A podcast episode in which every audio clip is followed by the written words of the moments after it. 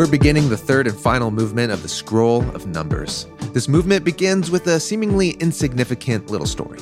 It's about the daughters of a man named Zelophehad. You see, Zelophehad dies in the wilderness and he has no sons, just these daughters.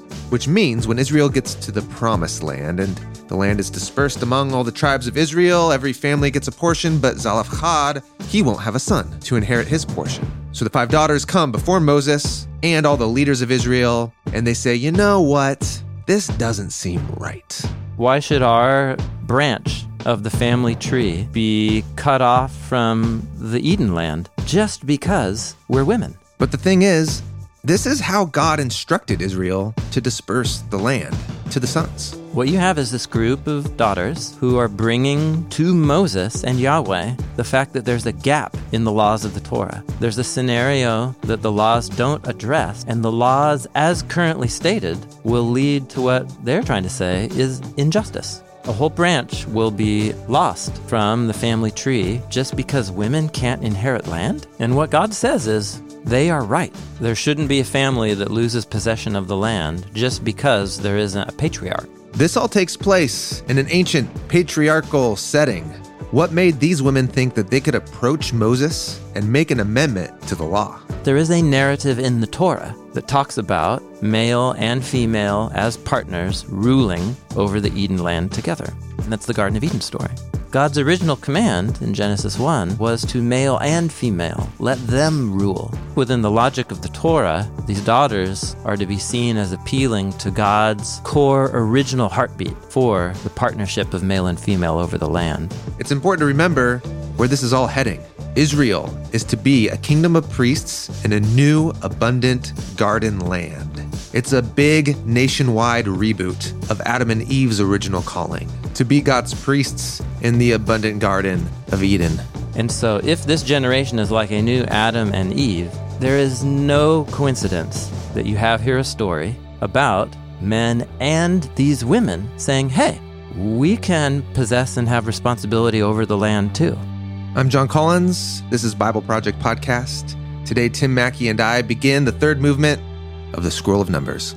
And a quick apology you're going to notice as we begin talking that when we recorded, I was dealing with a bit of a sickness. Thanks for joining us. Here we go.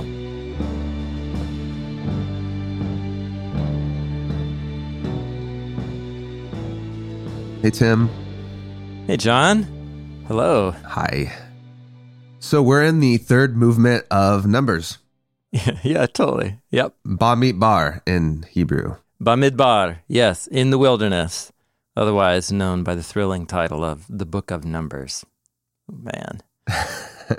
yeah, we have been talking our way through the book, which has a lot of parts, stories, laws, poems. Really, the scroll has it all in the Torah. In this last uh, movement, consisting essentially from chapters 26 to 36 of Numbers, it has among what for most people are probably the least interesting stories in the Torah. Fantastic. And my goal over the next three conversations is to show you that this is actually so cool and fascinating, the stuff that's going on in here. Okay.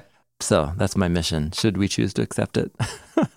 that's a great challenge. I'm excited to see how this goes. Yep. Maybe first, let's uh, take an overview just to catch the big picture, shall we? Yeah. Sweet. Okay, so Numbers has three large movements that, and the number scroll itself is the third scroll of a three scroll mega unit at the heart of the Torah. So the Torah has five scrolls. Think of it like a sandwich. Torah meaning the first five books of the Bible. First five books of, of the Old Testament, Hebrew Bible. Yeah. The outer books, the Genesis scroll and the Deuteronomy scroll, so the first and the fifth, match as a frame around the Torah in all kinds of ways. And we've kind of talked about that before. Mm-hmm.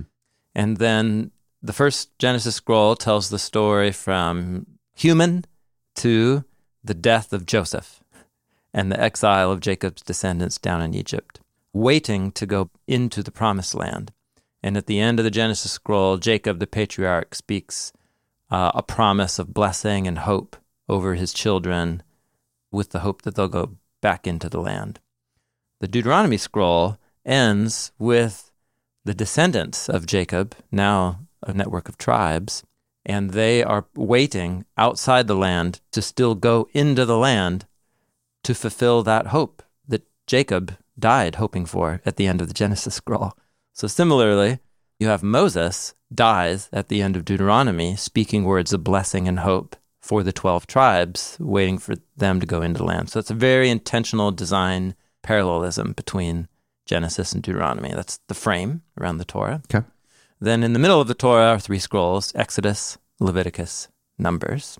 Exodus begins with slavery in Egypt, and then it's the first movement, their liberation from slavery. Second movement of Exodus is going through the wilderness on the way to Mount Sinai. And then the third movement is they're at Mount Sinai.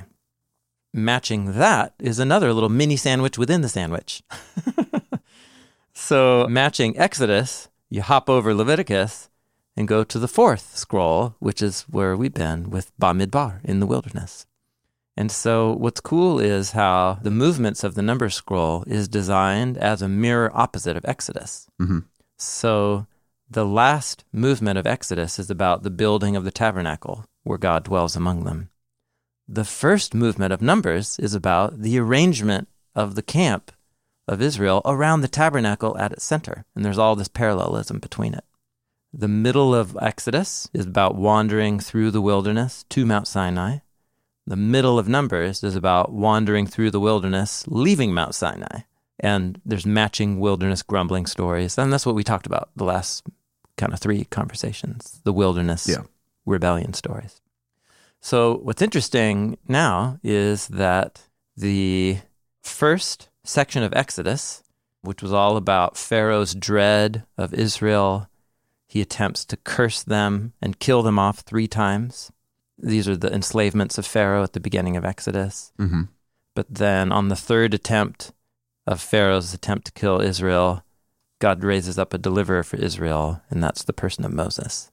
Interestingly, the wilderness journeys of Israel culminate with another king being fearful and dreadful of the Israelites, and that's the king of Moab.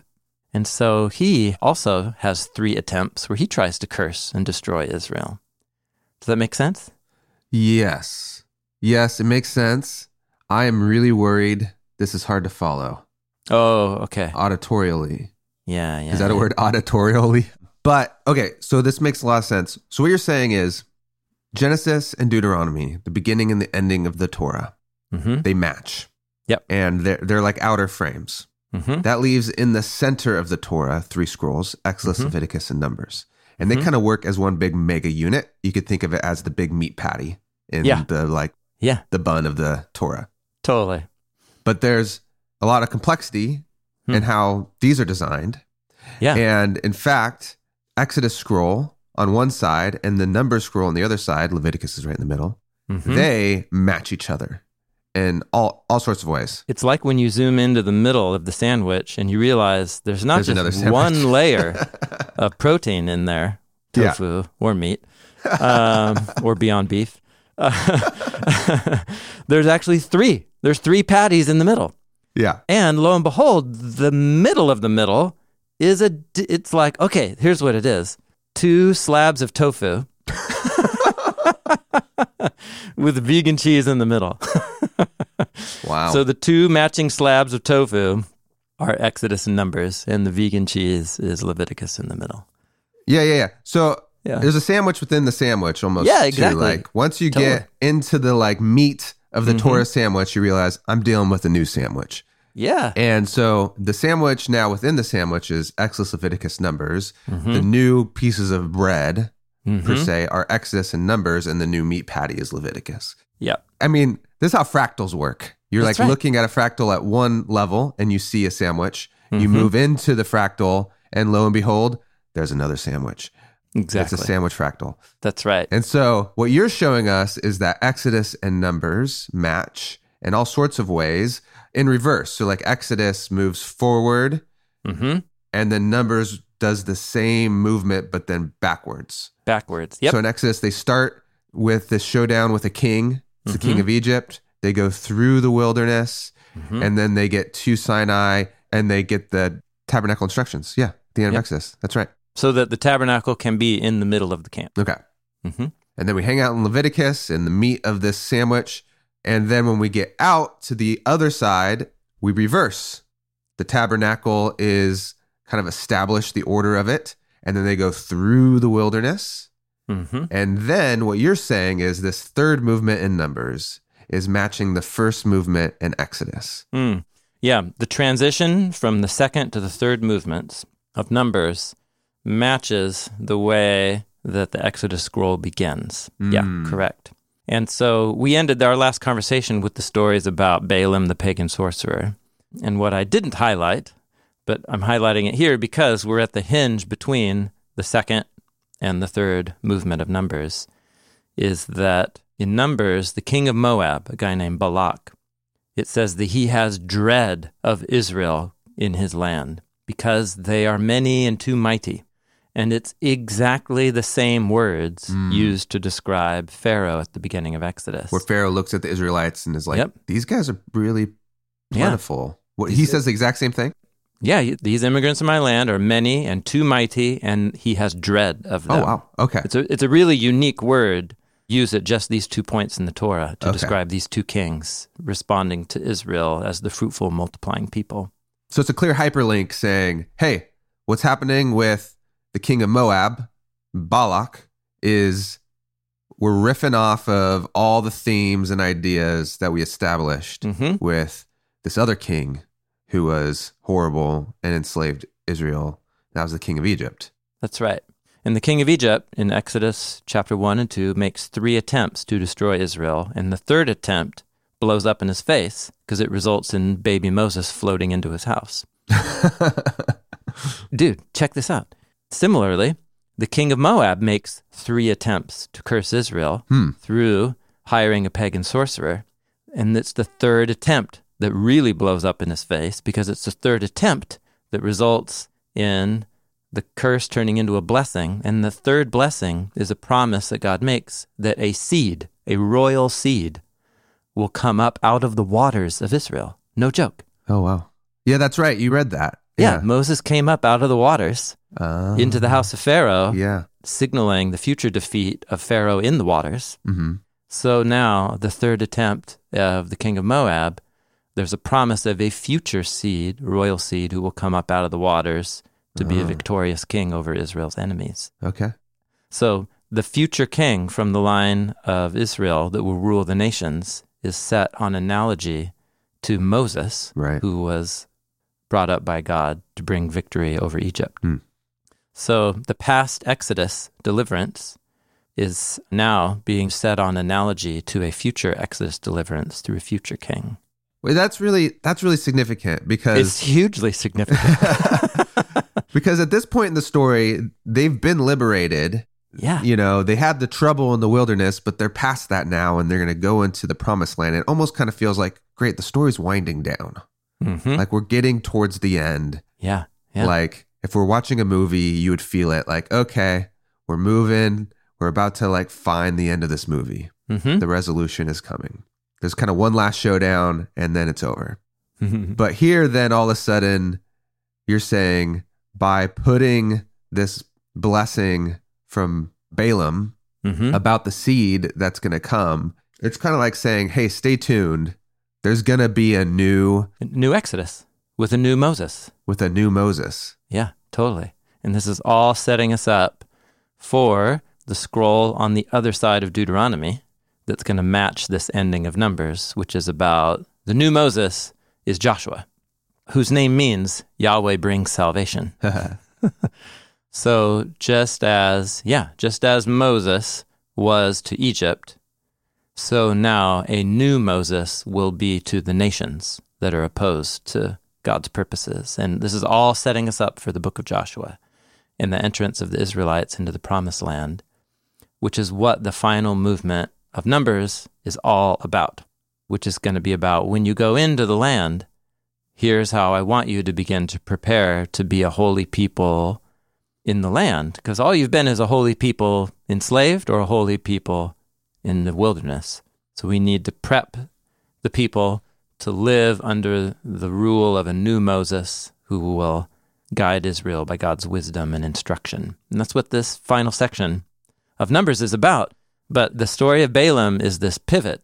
Actually, what this is, is it's the melody. Hmm. The wilderness has become like a purifying flood that has allowed all the Israelites who didn't want to enter into the good land of God's promise and rebelled against him seven times over in the wilderness. Seven rebellions. Yep, that's the generation that is dead except for three Moses, Joshua, and Caleb. And Moses himself was going to die. And so as we pivot, as we wave goodbye to the Balaam stories, what we're going to come across in this new movement is a new census that will number the new generation of the, the second generation.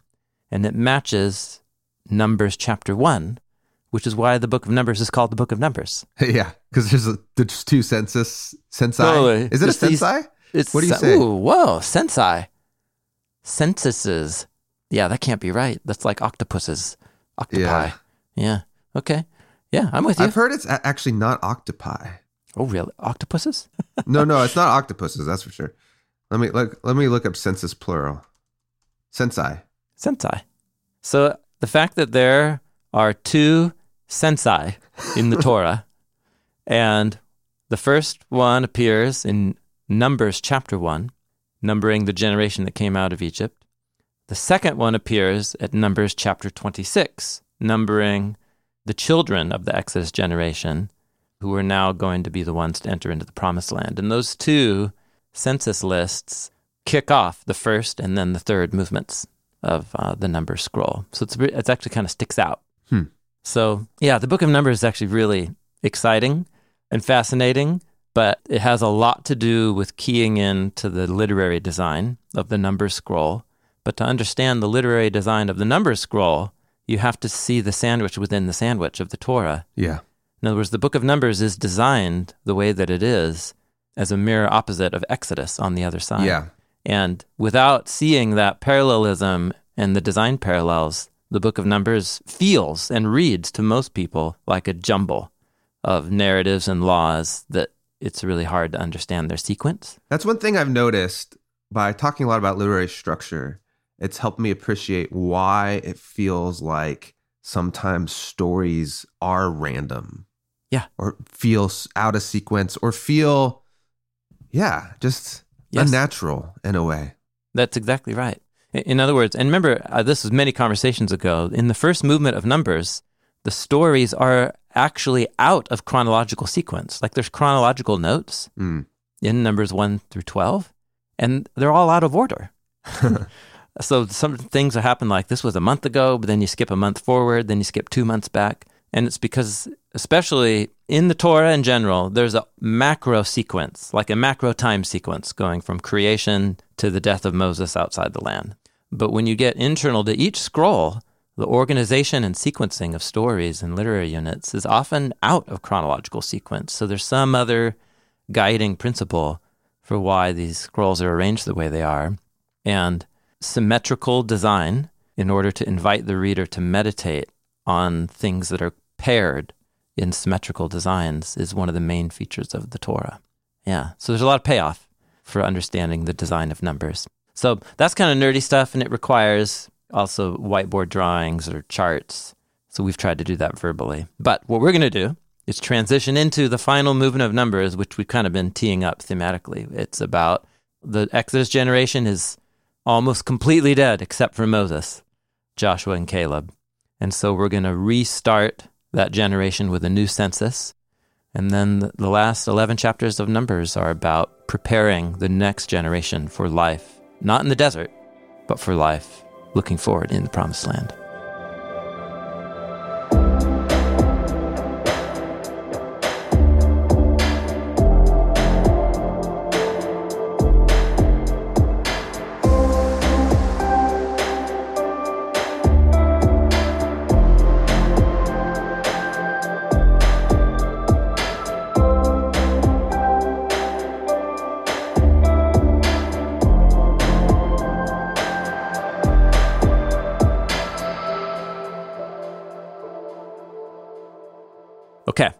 Okay, so you won't be surprised that there are um, three main sections to these last chapters of Numbers, 26 to 36. There's three sections to the third movement. There's is what you're three, yeah, it's there's a lot of material, a lot of really diverse stories and laws in this section. And I, I still have some work to do on the literary organization of this. So I think where I've landed is kind of its native design, but I, I'm still tweaking the edges. So what I'd like to do actually is just kind of I'd like to zoom in on some little groups of stories and kind of show how when you read stories next to each other and compare them, you can see bigger themes emerging. And the major theme of this is how is the next generation to live in the promised land when actually almost all the laws of the Torah are given to Israel while they're in the wilderness or at Mount Sinai. Hmm. And that's cool. But the laws are, many of them are specified for people who are living on the go Yeah. in a nomadic lifestyle. And the land is going to be a settled existence.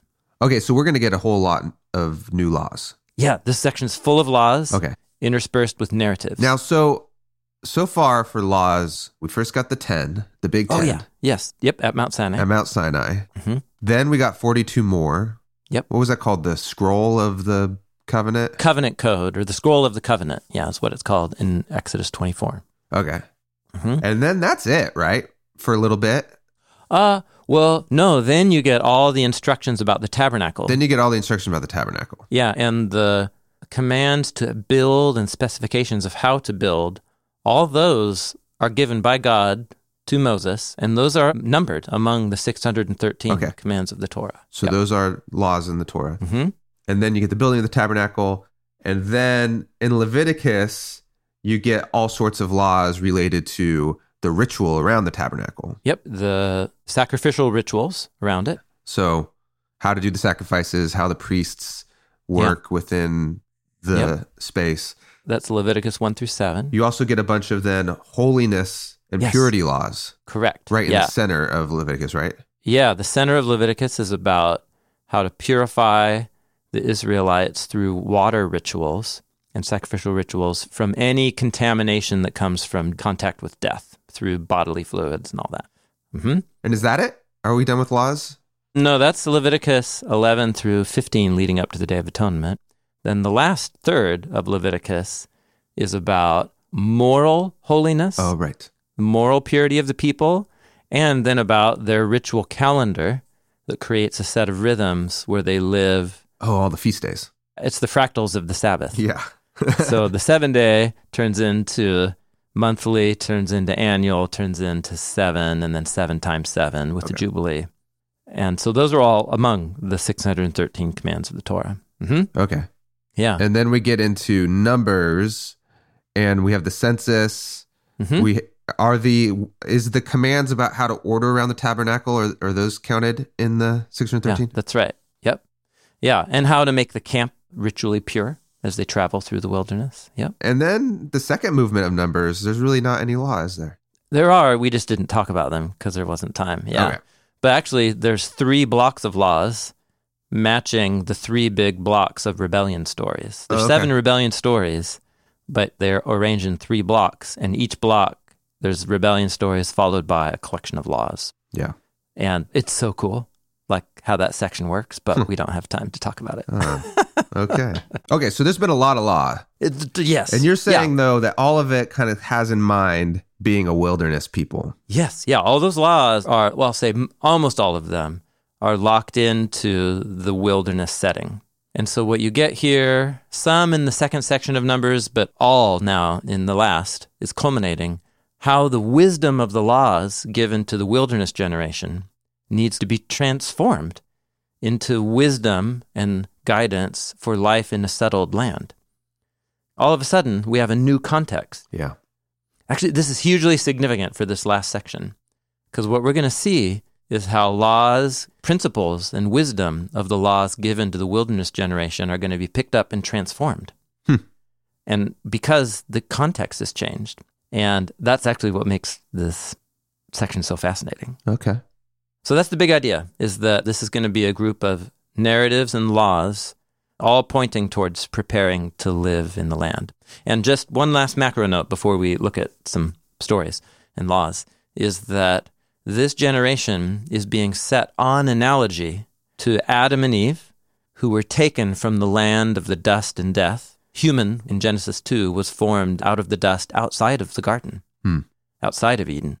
And then God picked them up and rested them. It was Noah's name as a verb. He rested them in the garden he planted and said, The trees, the abundance, it's all yours. But he gave one command about one item of obedience that was trust. hmm So, through all kinds of hyperlinks, this generation, which is now the younger generation, the children Yeah. who need to learn Good from bad. good from bad. Yeah. And so it's as if this is like humanity Uh huh. Being reborn. At the gate of Eden. Hmm. They're about to go in, and God's saying, Okay, when you go in, here's how I need you to live so that you can truly have life. Because if you don't live this way, you're going to find yourself exiled unto death. The first Eden had one simple rule That's right. Totally. don't eat of the tree of knowing good and bad. Yeah. And he gave it to the human after he put them in. Here, it's inverted. Ah. They're in the wilderness outside still, about to go in. And they're going to get a lot of. They're going to get a lot of a lot of rules. Yeah, totally. Okay. But anyway, that's the analogy between Eden and the promised land, Hmm.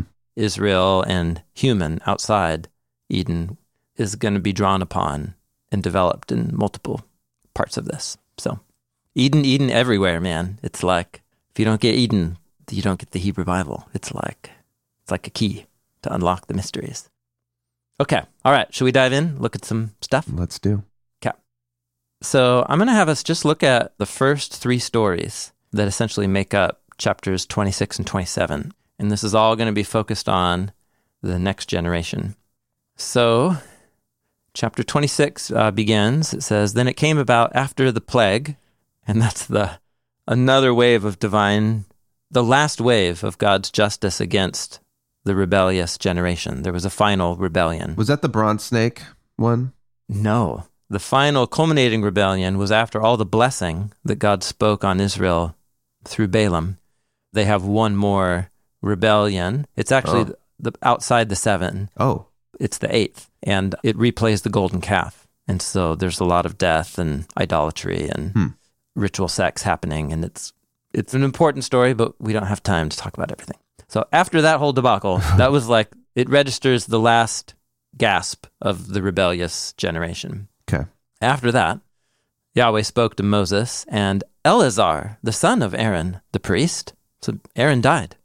So Hmm. the first high priest is dead now. It's his son in his place, saying, Take a census of all the congregation of the sons of Israel from 20 years old and upward, by their father's household, whoever is able to go to war in Israel.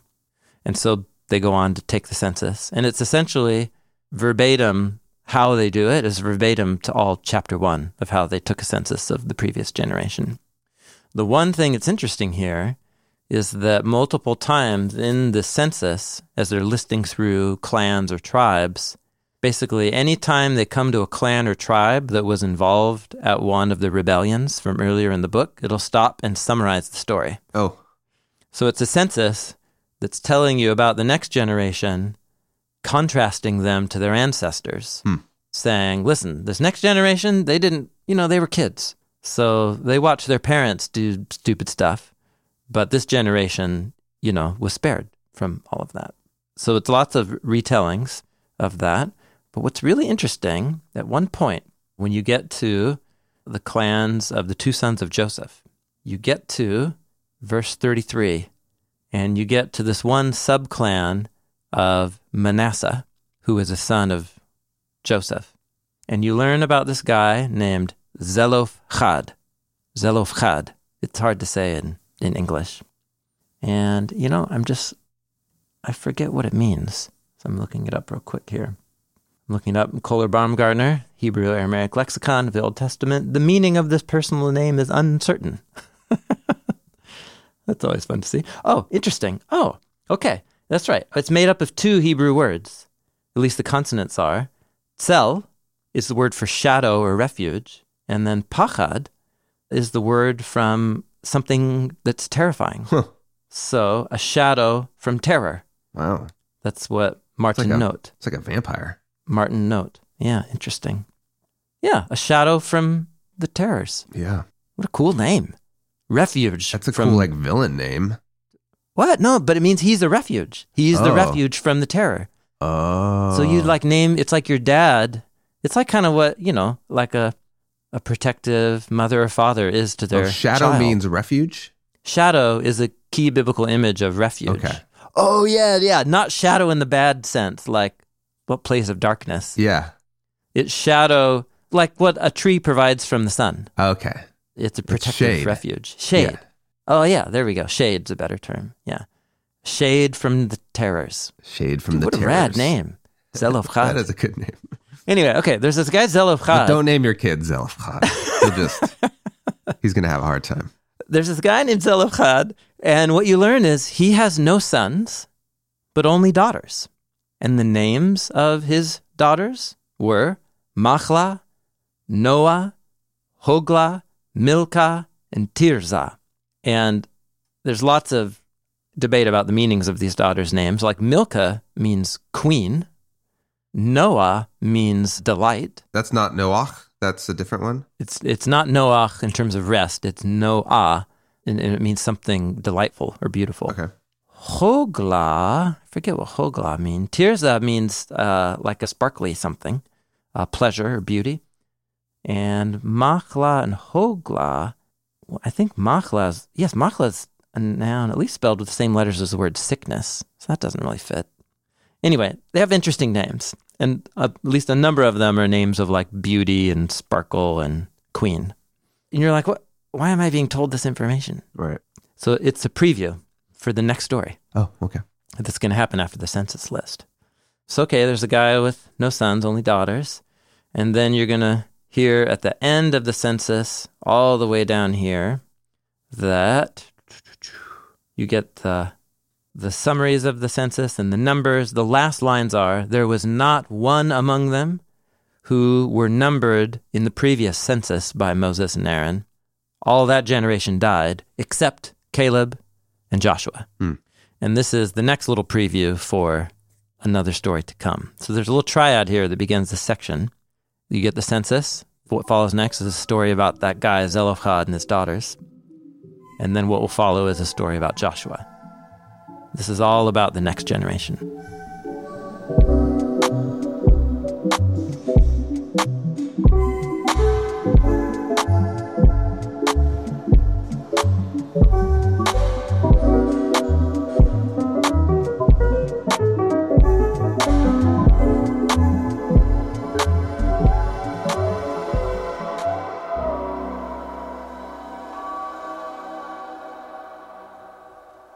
Okay, so here's the story. This story is rad, man.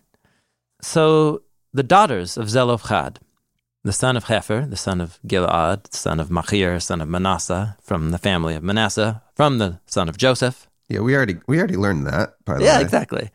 Right. So it's a hyperlink. It's like a latch linking Yeah. it up to the Okay. previous chapter. His daughters came near, and in case you don't remember, here's the names of the daughters again. I list them. And they stood before Moses and Eleazar the priest and all the leaders at the door of the tent. So they come to the little Eden hotspot. Yeah, that's about as it's as far as they can go. Totally, yeah. Yeah. So I think the point is, is um, they're coming to the center of Yahweh's presence. They're coming before Yahweh. And here's what the daughters say. They say, listen, our father died in the wilderness. He wasn't among the group that gathered themselves to rebel in the rebellion of Korah. But, you know, he died for his own sins, like all that generation did. And then the last thing they say is, but he had no sons. Now, here's the thing why should the name of our father be withdrawn or missing from among his family just because he had no sons? So give us the land possession among our father's family. Let's ponder on this. There's some assumptions at work among their requests that are really important that make their requests stand out. Yeah, well, just the cultural norm of you pass on your inheritance to your sons, Yep. and your daughters don't get anything. Right. Um, your daughters would marry into other families and be part of their inheritance. That's right. In other words, the biblical narrative assumes and takes place in a patriarchal social structure. So the narratives assume that because that was the cultural context Yeah. for ancient Israel. Would it be then that Zalafhad has. Did I do that right? yeah, Close? yeah. Actually, I think uh, it looks like in English you might try Zelophehad, Zelofahad. but it's uh, Zelofchad. Zelofchad. Chad. Yeah, they got clear throat. Zelofchad. Yeah. He has an inheritance from his hmm dad. He's going to have a future land inheritance. This is all about the land. oh, it's about The the, land future land possession. inheritance. Uh, Yeah. Because, yeah. they're in the wilderness. They don't have any land. Yeah, That's right. They're going to like divide up the land by clan. correct. And so everyone's going to get their own piece of it. Yeah. And so they're here saying, hey, we're not going to get a piece of our father's land. hmm In fact, no one is because he has no son. Yeah. And that's a shame. Yeah. Yeah. Why should our branch of the family tree be cut off from the Eden land just because we're women? And he didn't have any sons. That's their argument. Mm-hmm. So, okay, so here's what's fascinating. What you have is this group of daughters who are bringing to Moses and Yahweh the fact that there's a gap in the laws of the Torah. Hmm. There's a scenario that the laws don't address, and the laws, as currently stated, will lead to what they're trying to say is injustice. Hmm. A whole branch will be lost from the family tree just because women can't inherit land? That's their argument. So here's what's fascinating about the story. Verse 5 So Moses brought their case before the Lord. That word case, it's the word mishpat. It's a legal argument. Hmm. So they they went to the door of the tent of meeting because that's where you bring a case to Yahweh. Mishpat is the word for Justice. justice. Yeah, yeah. Okay. So in argument, advocating for just relations in the community. Okay. So in Hebrew, hmm justice and a case for justice are the same word. Correct. Yeah. So uh, this is so rad in many ways because it's like Moses didn't spot this gap in the Torah. Isn't that interesting? It's the Yeah. people in the community, Mm. and as their context is changing, Yeah. right? Like the culture is changing. We're going to go from a nomadic migrant camp to settled life in the land. And the laws that may have served previous generations don't address this new circumstance that none of us could have foreseen. Has there been laws about how land is dispersed so far in the Torah? Oh, well, actually, there was a law just given in Numbers 26. I just didn't take time to read it. Oh. Uh, it's right near the end, which is saying, hey, when you go into the land, divide up the land for each tribe Ah. by the population numbers of the tribes. So the census numbers kind of match land amounts by proportion and divide them by lot and assign them to the tribes. And so the assumption here is that, you know, all the names listed in the list were men. Yeah. And so the next story is about this group of daughters who say, uh, hey, our names weren't put in the roll. Right. And when the land gets divided, so that's our argument. But what's the narrative's drawing attention to the fact that they have a mishpat. They have a case for justice. hmm And if their case is neglected, their argument is that there will be a wrong that will happen in our community. And Moses didn't spot it. Who spotted it is these five daughters. Hmm. So Moses brought their mishpat before Yahweh.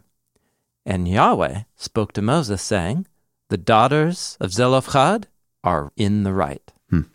You will surely give them an inheritance possession among the brothers. You will transfer the inheritance of their father to them. So, first, God addresses this particular case and says, They're right. This would be wrong for a family to not get land just because it will be women who will be the owners and overseers of that land. So let's change that. Let's address that in this case. And then in verse 8, it turns into a general law. Hmm. We're watching the formulation of law, Yeah. legal reasoning. So God says, in fact, tell all the sons of Israel if any man dies and has no son, then the inheritance will go to his daughter. But let's say they have no daughter. Give the inheritance to the father's brothers. And then it starts working down the chain Mm. of relatives hmm all the way down. And that's the story. Huh. It ends in verse 11. If his father has no brothers, give his inheritance to the nearest relative. Okay. Yeah, to the nearest relative. Yeah, yeah. This will be a new statute ordinance to the sons of Israel. And that's the end of the story.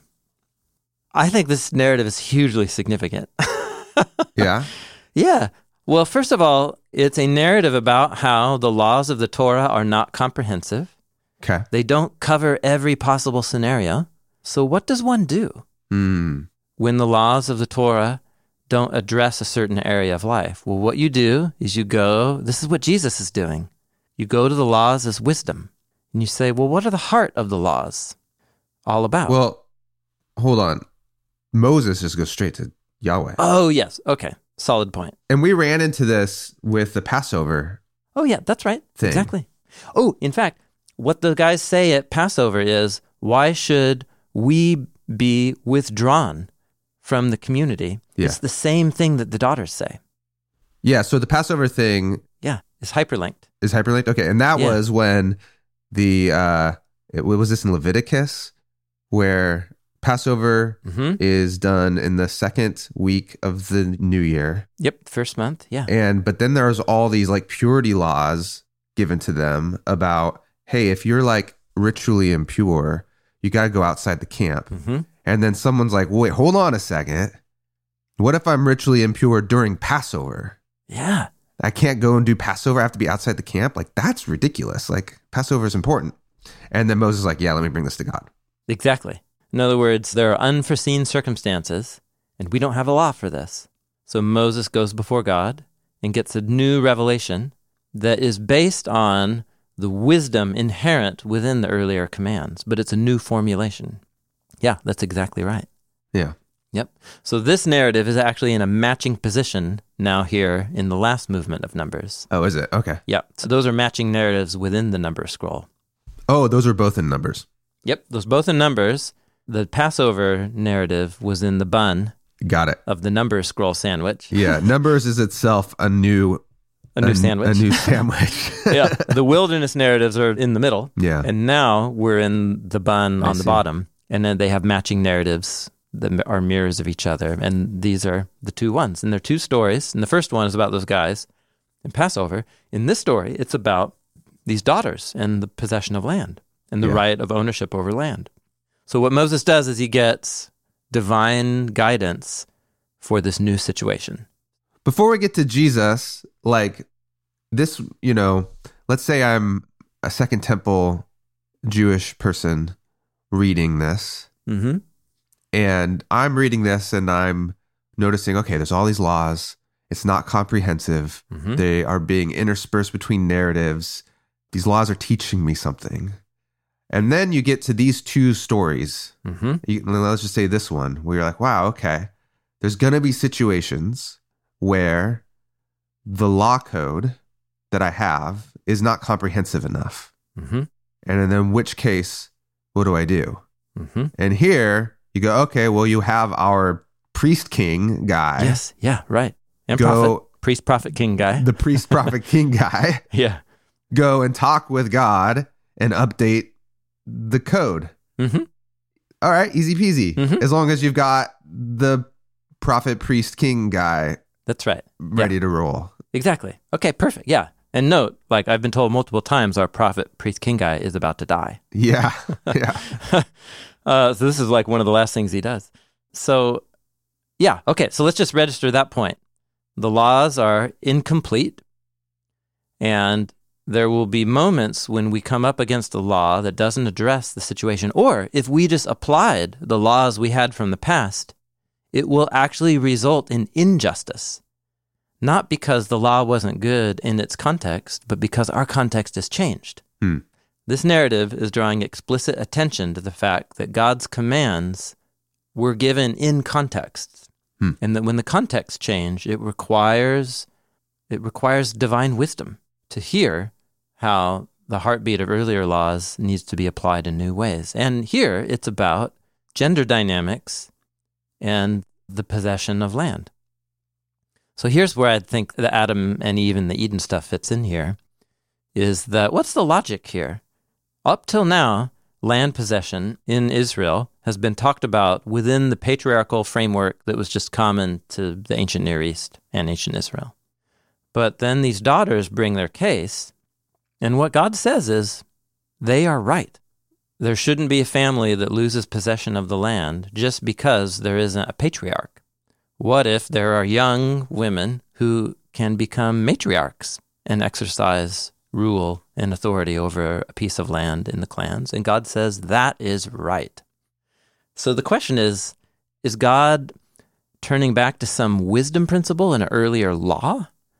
And there isn't a law that addresses this, but there is a narrative in the Torah that talks about male and female as partners ruling over the Eden land together. And that's the Garden of Eden story. And the seven day narrative in Genesis 1, and then its complement in the Eden story of Adam and Eve in the garden. This is my interpretation, my case of what's going on here, is that this narrative is showing some like young Eve figures. And now we're outside Eden, and they're coming and saying, What, only Adam gets to rule the land and have land passed down? God's original command in Genesis 1 and commission was to male and female, let them rule Mm-hmm. and be fruitful and multiply. So I think within the logic of the Torah, these daughters, without knowing it, but I think for the reader, these daughters are to be seen as appealing to God's core original heartbeat for the partnership of male and female over the land. And that's what these daughters appeal to. And God says they are right. That is what I want. Hmm. What I want is sons and daughters who can rule and have responsibility in the land together. And then God updates the law. That's remarkable, man. I, at least I think that's remarkable. mm-hmm. But uh, do you, do you see the steps I'm taking there? Yeah, I do. What, what does God mean when he says they are right? What he means is if things don't change here, there will be something happens that's wrong. Yeah. That's the implication. You could say that what's happening here is that they're right that that their family clan shouldn't die out. Mm, hmm And so because of that they get to keep the land. Yeah. But then it's going to pass on to their sons, right? Uh, y- yes, yes, but but remember, their argument is why should the name of our father be withdrawn from among his family because he had no son? That's one. Yeah. And then the second argument there is give us land possession among the father's brothers. So, in other words, name and land. The assumption is being able to be settled in a land with a family connected to the family name Mhm. flourishing in the land, that that shouldn't be dependent on only having male inheritors. Yeah. There should be male and female inheritors who can keep the family name and the flourishing family in the land. But just to be, you know, the pushback on it is what I would imagine the argument back would be it's only given to the women as a concession when there wasn't men to get it. Ah. And then when when there is now going to be new kiddos, it's going to go to the men again. If they have sons, yeah, that's right. So it's like protecting the the name of the family clan hmm but it's not all of a sudden saying like hey yeah look it doesn't matter male or female like it's going to pass down equally like it doesn't That's right. it doesn't make this like massive change what you're saying in genesis 1 you're saying your reading is is there's an equality there Yeah. god created Yep. human as male and female Yeah, that's right. as the image of god he created them so both of them are the image of god male and female. And we've talked about this too where you see in the Yeah. narrative where adam the human was split in two and given his ezer his like Delivering help. delivering helper. Yeah. so the one becomes two. Hmm you just get this sense of like the significance of the equality. Hmm now, that's a rabbit hole because you could read a lot of New Testament letters and it feels like there's a sense of some sort of patriarchy. Yeah. Yeah. And you can read the New Testament letters and see a lot of mutualist equality. Yeah. in in those same letters, within the same letter. Yeah. So yeah, that's not a rabbit hole we're going down. We're just trying to read the Torah on its own terms. so what I could get to here, which is really cool, is like, yes, the the the law of God is not shown as complete. hmm And we have these narratives that are like teaching us something about what do you do when you come into a situation where the law isn't complete. Yeah. Whether that's the context changing or it's just that things are a little bit uh, more nuanced than the law is prepared to instruct for. Yeah, that's right. In which case, and this is the second narrative we've seen this, you have your prophet, priest, king figure go and talk with Yahweh and give you an updated law. Yeah. There's a second point, what you're saying here, which is, The gender dynamic of daughters and sons. Yeah. and that's really fascinating. And so let's just put a pin in it and just say, like, that's really cool, fascinating thing that in this very patriarchal setting, you would get a story like this. Yeah. Yeah. And I think, well, I'll, let me, I want to pull up the pin and look at it a little more. Pull it up. That's right. So, and I think this is often the dynamic, especially that modern readers have, and especially modern Christian readers have when we read the laws of the Torah. Because we're sitting thousands of years forward, post Jesus, post Pentecost, and what we can see is that the Spirit has been leading God's people on a journey that has had genuine steps forward in terms of a more perfect realization of the ethic and of the good in the communal life of God's people. And what I'm saying is that the laws of the Torah are not a perfect expression of the ideal will of God for all people, all times, everywhere. This law is saying the laws were given addressed to certain moments, Hmm. and that as you watch the law of God and the instruction of God develop and then get developed in the teachings of Jesus, Jesus, right, explicitly says, I haven't come to set aside the Torah and the prophets, but to fill them full. It's like the Torah and the laws are like a cup, but there is still more. There's still more fullness to Hmm. what they're pointing to.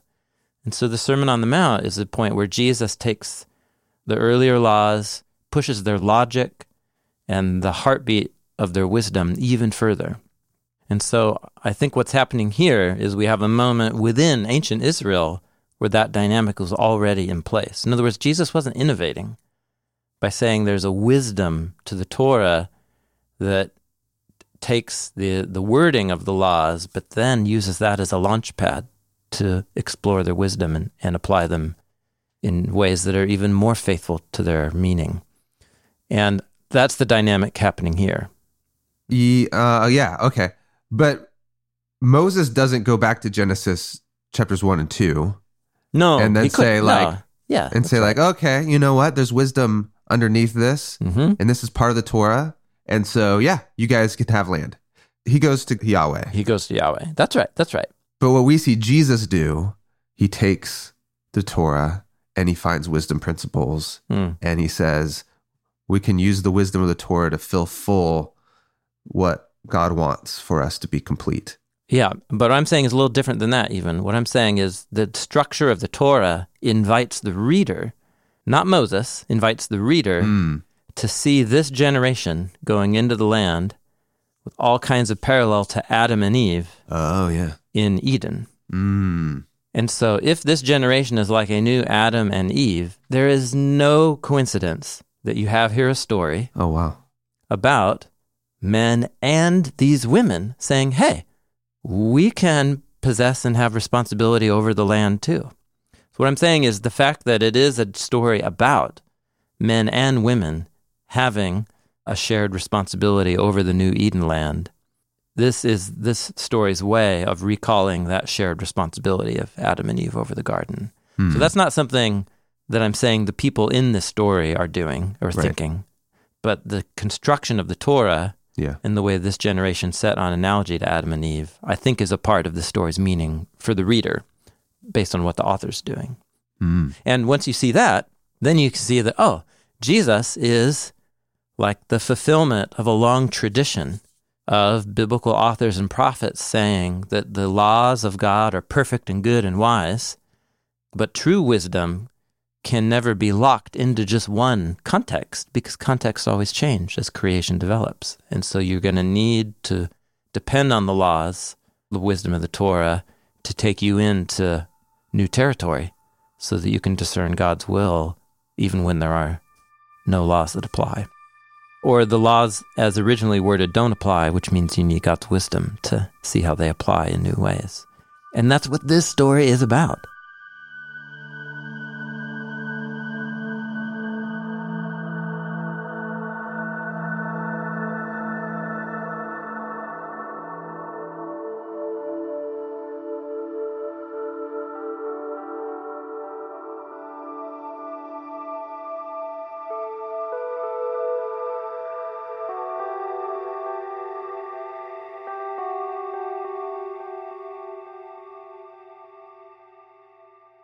Yeah. So I, for some reason, I think I just like this one as as much as I like the Passover one back earlier because it's a cool hyperlink between Genesis one and two and this generation in the land. It's about male and female with shared responsibility over the land. And then also, it's showing a dynamic in the Torah itself that Jesus clearly saw and saw himself fulfilling and carrying forward when he said, I didn't come to set aside the Torah and prophets, but to fill them full. And that's his introduction to the six case studies, where he says, You've heard it said in the Torah, and I say to you, what God wants us to do is take the wisdom of the laws and take it further into the new creation. And yet, Jesus doesn't give us some sort of comprehensive, like, rule book for being human or how to take wisdom principles forward no, he, yeah, it's all three. the way. The Sermon on the Mount's only three chapters. but man, it's like there's a universe in those three chapters. There's a universe of wisdom for all of life. There's not a universal law for all of life, but there's a universal wisdom derived from the, the laws. Okay, so let's cash this out. Um, Yeah. I want to be a person who listens to God's voice, Shema, a Shema heart, can listen and and then if God says this is the way, I'm like, okay, that's the way.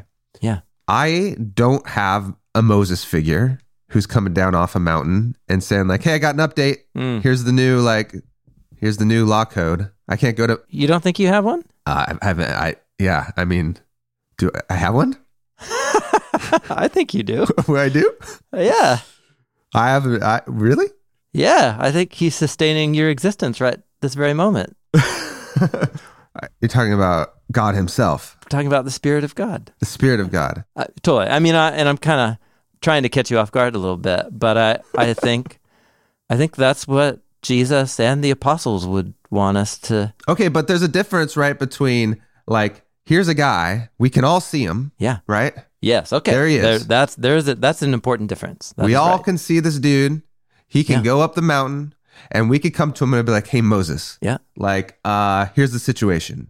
I want to do Passover. I'm unclean. Mm-hmm. Like, what do I do?" Mm-hmm. Or you can imagine it's like, hey, Moses, like, here's the situation. Like, Yeah. my wife died and whatever, you know, whatever the situation is. And you're like, what should I do? Mm-hmm. And then Moses is like, that's a good question. I'll be back. And then I watch him go up the mountain, come back down. And he goes, Yeah. here's the law. And we can all be like, sweet, awesome. Yep. Just tell us what to do. Moses, it would be great if I didn't have to exercise any like moral reasoning or thinking of my own. Just give me the instruction. I'm being facetious, obviously. well, you're making that sound like it's a bad thing to ask Moses. But here, like, this is like, no, it's totally. I'm with this you. is, it's great if you have one, Moses. That's right. Yeah, to, in, in person to go ask. That's right. and so that guy doesn't exist. Hmm.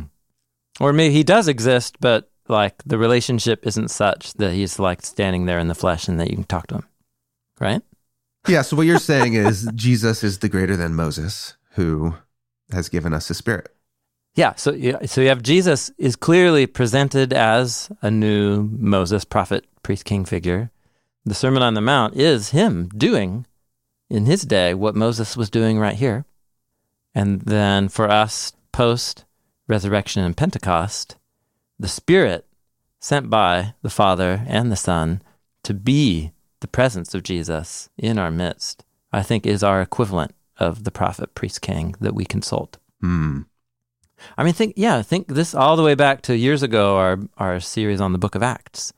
This is precisely a parallel set of problems that the apostles faced in the first decade of the Jesus movement, which is Jesus is Israel's Messiah to create a remnant among Israel to participate in the renewal of Israel so that the nations can be blessed. And within the Hebrew Bible, that is mostly depicted as nations incorporated into the national ethnic entity that is Israel. And what starts happening on the ground is that non Israelites start following the way of Jesus, and the spirit that came upon Messianic Jews starts falling on Cornelius, a Roman centurion and his family. Right? I mean, that's the Yeah. dynamic. Yep. It surprises them. Yeah. And so the way they go consult, Well, and then the question on the ground is yes, do these non Jewish followers of Jesus have to be need to- circumcised. need to be Yeah. circumcised and follow the ritual feasts? And That's right. Yeah. Because the laws, as stated, say they're supposed to do Sabbath, get circumcised, eat kosher. Yeah. Like that's what the laws say. The Torah of God says that. So what they do is their version of like what the daughters do here. Mm. Their version is what we call the Jerusalem Council in Acts chapter 15 Yeah. but all the way starting back in chapter 10, leading up to it of the book of Acts. So, what they do is they get people from all sides of the experience. They get the Jerusalem leaders, they get people who think the laws say, right? Non Israelite Israelites, we all have to live by the laws of the Torah. And then they get people who think that there's the Spirit's pushing us in a new direction. And they get non Israelites who actually have been filled by the Spirit and are following Jesus in these communities up in Antioch. And they all come together and pray and read the Bible and debate and argue. uh huh. And then they, they collectively discern what the prophet, priest, king is telling them. Well, that's not happening anymore. What's Like not this- happening anymore? This collective discernment What? of the Spirit. What do you mean? It's not? Well, I mean, Don't you think it happens all the time? I I would like to believe it does, but what you Yeah. seem to see is just a fracturing Ah, of yeah, like- yeah, yeah. oh no, God wants this over here, and it's very clear, and Mm. so we're gonna build this tradition, hmm and we've got it right. And then another group saying like, no, actually, God is saying this, hmm and then they don't come together Mm. and pray and read the Bible, and instead everyone kind of just goes their own way. sometimes, sometimes they do. They, sometimes they do, Jon, and sometimes they have, and sometimes they do. Hmm. Sometimes they don't, and sometimes they haven't. you sound like a Dr. and Seuss this, right, this is this is the the journey, the debacle, and the beautiful thing that is the history of the Jesus movement. I, I'm not saying that the history of Jesus' followers throughout the world have embodied this perfectly. What I'm saying is the biblical narrative offers us a model, an ideal, and resources for how to do this work. And whether or not we do it or have, You think it's possible? You think it's like I have to think it's possible, or else I don't really want to be a Christian. I have to think it's possible. But when you look out at the landscape of Christendom, there's a lot of cool, beautiful things. Yeah. But you got to agree that, like, th- there is a lot of f- fractured. Of course. Yes. As much, if not more, than harmony and agreement. I mean, just look at history. Yeah. totally. But we also live outside Eden, and every one of these councils that we might attempt is, you know, full of factors personal desire, ambition, traditionalism. Yeah, a genuine like trying to adapt the way of Jesus to uh, some sort of foreign or antithetical story or worldview. I'm, just, I'm not saying it's easy. I'm saying it's complicated. This was a conflict that these daughters introduced. They brought a legal case to the tent of Yahweh. well, yeah. And it was a big deal in Acts It was a huge deal. during the council. I mean, that was a massive decision. And I'm sure everyone wasn't down with it. But I'm not saying it's simple. I'm not trying to, but uh, I'm just trying to say there is this ideal and a model yeah. given within the biblical story for what the community is to do when it faces these moments.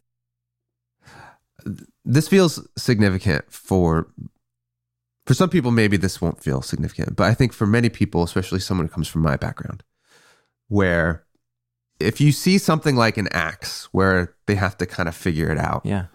you would say, well, yeah, like in the Bible, there was still, you know, the Spirit Mm. was working, things were getting figured out. But then it all came to a close, and now our only job is to just follow what the Bible says. like that was, you know, my mm-hmm. my tradition. And so the Spirit's not going to come and like Mm. tell you some new thing. Mm. In fact, that's super dangerous. Like Mm. that's where Mm. you're going to get heresy. Mhm. That's where you're going to like and Yeah. and the whole thing could fall apart. Totally. But let me just insert what the apostles discern in Jerusalem is oh my gosh, this is not a new thing. Mm. What they find in the scriptures is the realization of not something new, but something very old. Mm. In, in other words, what they discover is that, oh my gosh, incorporation of non Israelites, it might feel new, but actually, it's a deep, it's the logical conclusion hidden so deep within the biblical story that until we came to this moment, we didn't ever see I it. see. And so you're saying the same thing with this story here, Yes. where Moses, you know, he goes to Yahweh, but in the Torah, as a reader of the Torah, you're like, well, I've read Genesis 1 and 2. Yeah. Male and female both are inheritors of the land together as partners. This is not new at all. We're not so this is innovating. not new at all. Yeah. This, is- this is not innovation. I see. It, it's more perfectly realizing the deep inner logic of God's will throughout the And that's what my story. tradition would say was like, yeah, the Spirit will talk, but he'll never contradict hmm Yeah. Yeah. the scriptures. Right. But contradict on what level? On the surface level wording of the laws of the Torah? well, that's Right? where it gets tricky, right? Because then you have to decide like what That's exactly yeah. right. I'm not trying to simplify it. I'm trying to simplify what the ideal is and that this dynamic is anticipated within the biblical story. I'm not saying that actually pulling this off is simple. But yeah. You have Let- hope. You ha- you have hope that the people of Jesus can in like new ways come together and read the Bible and pray and hear from the Spirit and go, "Oh, yes, this is here. we hadn't seen it." Like we can all stack hands and say, "God is telling us Yeah. something new that is old." I I have hope and I have to have hope. I don't have optimism, but um, We've talked about this before. I have to have hope. There have been these moments in the history of the Jesus movement, and I have to believe that there will continue to be, and that all of those moments, so rare as they are, are pointers forward to a new creation where people can live and discern the will of God together in a way that unites and creates peace. I have to believe that. Otherwise, I mean, I, I used to say otherwise I'll just go skateboarding or play golf or something, but it's like, well, what's the point of that? So I have to have hope that this is possible. And I've had little tastes of it in local church communities that I've been a part of where you see little Yeah. Moments of, of unity and God speaking new wisdom that's actually old, you know? But I I think this this is what has made the dynamic of the Jesus movement what it is as a world changer throughout history. Not always perfectly, of course, not always perfectly, because it's humans and we're outside of Eden. But anyway, uh, me, can I just draw attention to the fact that we're having this conversation based off a story in Numbers 27, verses 1 through 11, about the daughters of Zelophehad. I love the Hebrew Bible, man. I, lo- I just, it's so awesome. Anyway, You were going to show us, I think, three stories yeah. in yeah, this you know what? Yeah, the story We that through we'll look at next about Joshua will actually set us up for some other things going on in this section of Numbers. But um, Okay. I think this was perfect when God's people transition generations and are on the horizon of new circumstances. It requires new wisdom to find the old wisdom that was always there. and that's what this story is all about. This section of uh, the book of Numbers, otherwise known as In the Wilderness. Thanks for listening to this episode of Bible Project Podcast. Next week, we continue in the third movement of Numbers and we look at Moses passing the baton of leadership to a man who's going to inherit Moses' splendor, a man named Joshua. The ideal human figure, the high priest, is depicted as a shiny, shimmery figure. And then Moses is depicted as a shiny, shimmery figure. And so Joshua here is depicted as someone with the splendor of Moses, too. Today's show was produced by Cooper Peltz and edited by Dan Gummel and Tyler Bailey. Lindsey Ponder with the show notes. Ashlyn Heiss and MacKenzie Buxman have provided the annotations for our annotated podcast in our app. Bible Project is a crowd-funded nonprofit, and we exist to experience the Bible as a unified story that leads to Jesus. And everything that we make is already paid for by thousands of people just like you. So thank you for being a part of this with us. Hi, this is Andre, and I'm from Cape Town, South Africa. Hi, this is Chad from Oro Valley, Arizona. I stumbled upon Bible Project videos several years ago and have been a regular video watcher and podcast listener ever since. I first heard about Bible Project from my mentor. I used Bible Project for Read the Bible in one year. I love to use Bible Project videos in conjunction with my family's daily reading. My favorite thing about Bible Project is the Spotify podcasts. Before we start a new book, we watch the video. Helps to give us the overall unified picture and story. We believe the Bible is a unified story that leads to Jesus. We're a crowd-funded project by people like me. Find videos, study notes, podcasts, classes, and more at BibleProject.com.